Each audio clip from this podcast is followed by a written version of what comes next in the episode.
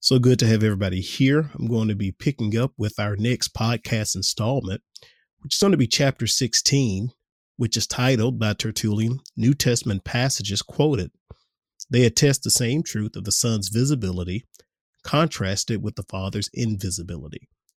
Now, just for context, again, those who may be new to the podcast or YouTube, new to watching or listening to us on YouTube, Tertullian is giving a polemic against what historians have called an early modalist. Now, we've done 15 other teaching sessions on uh, Tertullian against Praxeas. So, of course, we're not promoting Tertullian's view as doctrinally correct, but I think that if one is going to understand modalism or oneness or however you want to look at it, you need to understand what our detractors say. And from what I can tell, outside of Hippolytus, Hippolytus or Hippolytus, um, these one of the uh, earliest writers that were really anti oneness in a lot of ways. So, again, this chapter is chapter 16, New Testament passages quoted, and we're going to get started. And the first line of uh, Tertullian's polemic in this chapter is If I fail in resolving this article of our faith by passages which may admit of dispute uh, out of the Old Testament, I will take out of the New Testament a confirmation of our view that you may not straightway attribute to the Father every possible relation and condition which I ascribe to the Son. Now, notice how Tertullian is making this clear. Every possible attribute to the Father, like he's making it clear there are some attribute differences that can be realized between the Father and the Son, which is problematic, but of course, it goes beyond the scope of what we're looking to discuss today. He goes on to say, Behold, then, I find both in the Gospels and in the writings of the apostles a visible and an invisible God revealed to us under a manifest and personal distinction in the condition of both. There is a certain emphatic saying by John.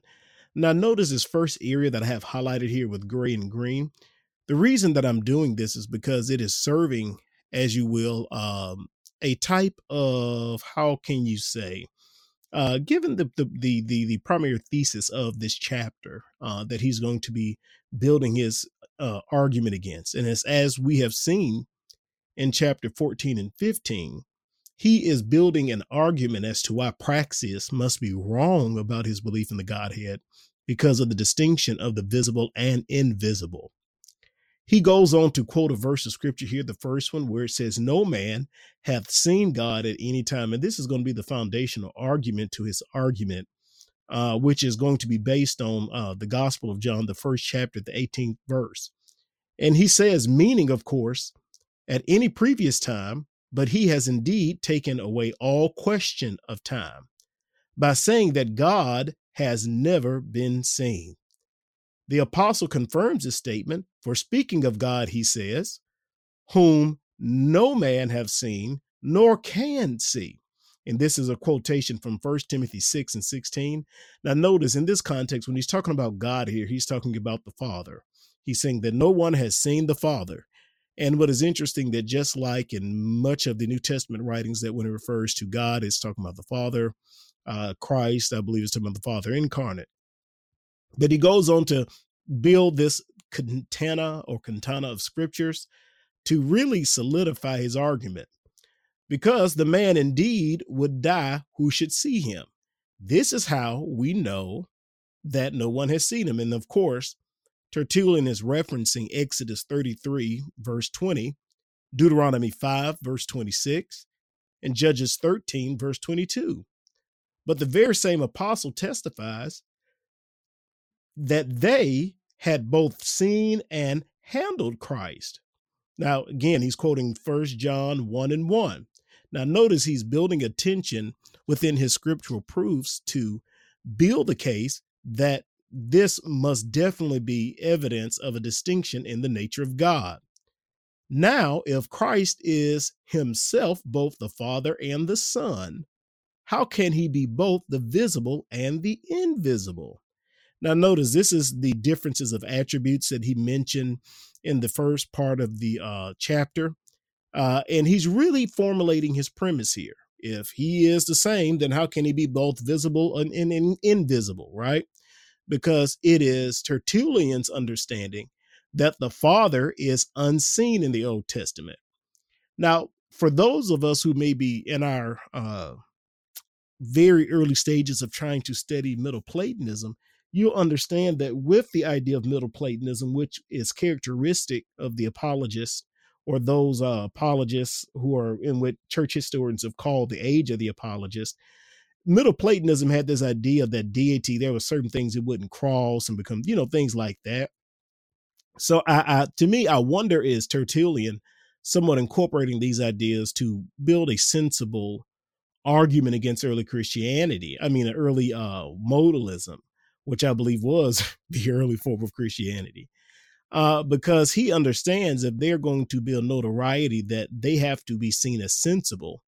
And a modalist or oneness viewpoint in the Greek mindset is not sensible at all. Uh, and this is not going to work when you're trying to climb the social ladder. Now, if Christ is himself both the Father and Son, how can he be both the visible and the invisible? Now, notice I've highlighted that in red so you can see that. Now, this is going to get interesting.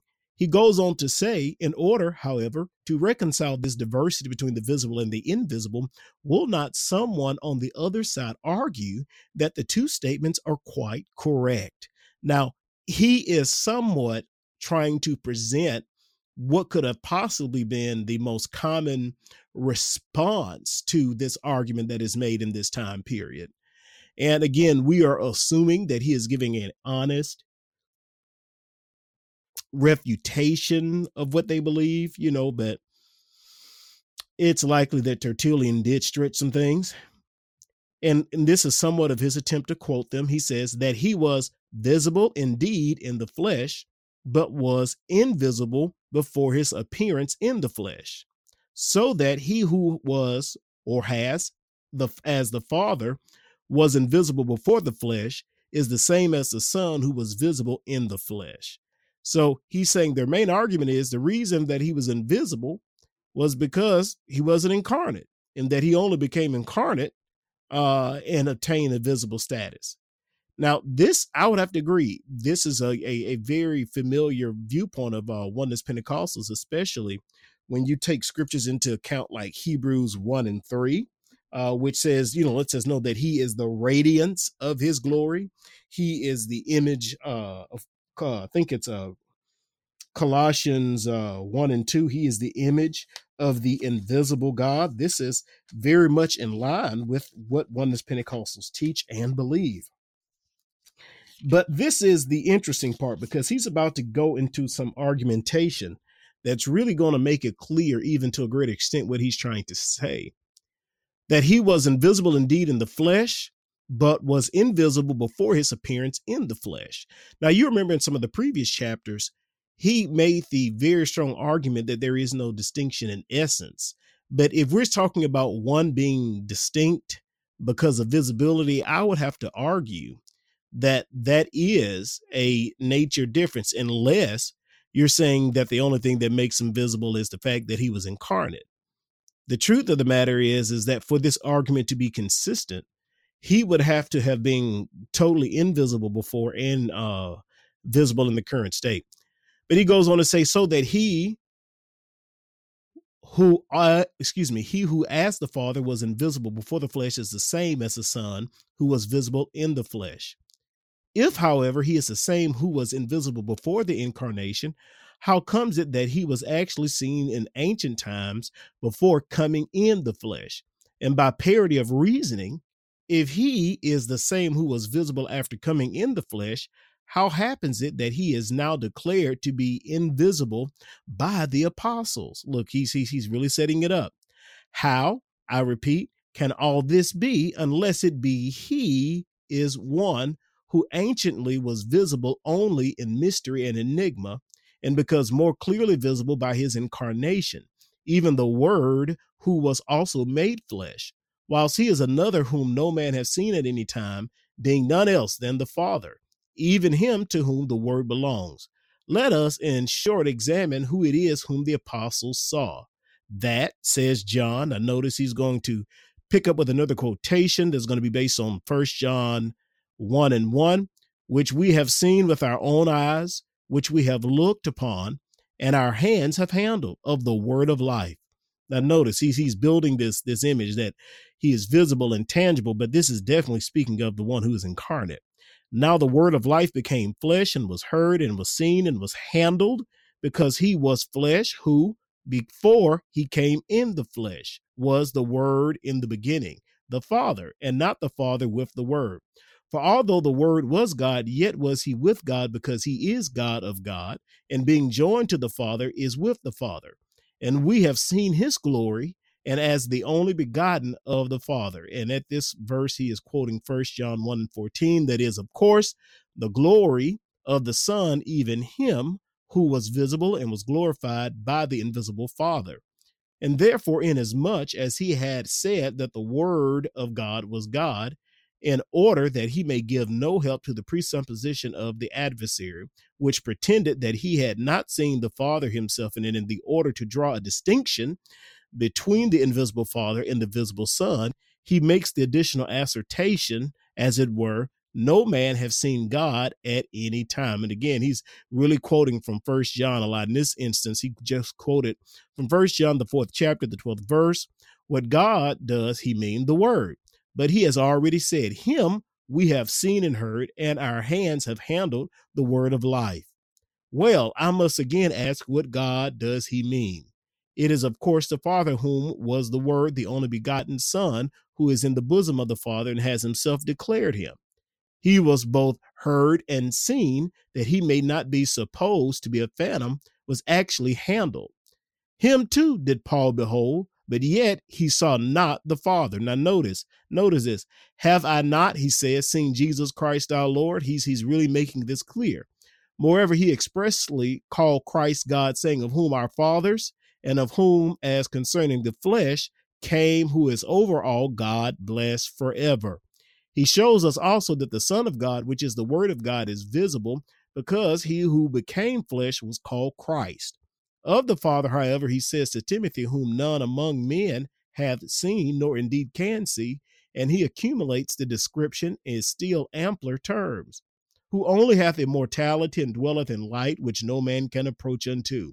It was of him too that he had said in the previous passage, Now unto the King eternal, immortal, invisible, to the only God, so that we might apply even the contrary qualities to the Son, mortality accessibility of whom the apostles testified that he died according to the scriptures, and that he was seen by himself last of all, and by means, of course, of the light which was accessible, although it was not without impairing his sight that he experienced that light. A like danger to which also befalls Peter and John and James, who confronted not the same light without risking the the uh, loss of their reason and mind. And if they who were unable to endure the glory of the Son had only seen the Father, they must have died then and there. For no man shall see God and live. And this is the major problem I have with the way that Tertullian frames a lot of this, is because if we are saying they are exactly the same nature, why is it? Which I would argue that Tertullian is really more of the early subordinationist. If you really want to know my opinion, I don't think Tertullian is a co equal Trinitarian. Because to say that there's something different within the son's nature that allows people to see him and not die and him be the exact same nature, you don't need any help to see that that doesn't make sense. This being the case is evident that he was always seen from the beginning, who became visible in the end, and that he was not seen in the end, who had never, let me see, been visible from the beginning. And that accordingly there are two, the visible and the invisible. It was the Son, therefore, who was always seen and the son who always conversed with me. And I notice I have this highlighted because I'm really going to address this with, with Bible. And the son who has always worked by the authority and will of the father, because the son can do nothing of himself, but what he seeth the father do, that is in his mind and thought. Now, this is the part that I have a lot of difficulty with. He goes on, for the Father acts by mind and thought, whilst the Son, who is in the Father's mind and thought, gives effect and form to what he sees. Thus, all things were made by the Son, and without him was not anything made. It's like he tries to go back at the end of all of his statements to kind of tie it up. But the text that I want to bring, let's see what the witness of the Word of God says. I'm going to read out of the book of Hebrews, the first chapter, the first verse, and I'm reading out of the New English translation. After God spoke long ago in various portions and in various ways to our ancestors through the prophets, in these last days, he has spoken to us in his Son. Now let's look at this. It makes it very clear that the one who spoke to them in olden times was none else but the Father himself. But Tertullian is alleging that this was the Son. Uh, we have a problem because according to the scripture, the advent of the Son speaking is the result of the last days.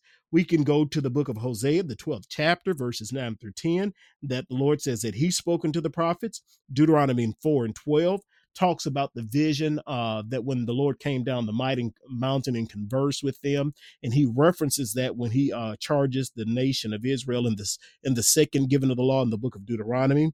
You see this in Jeremiah seven twenty four, where in the whole book it's the Father speaking. Uh, in the fifth chapter, verses thirteen through fourteen, where it's the Father speaking.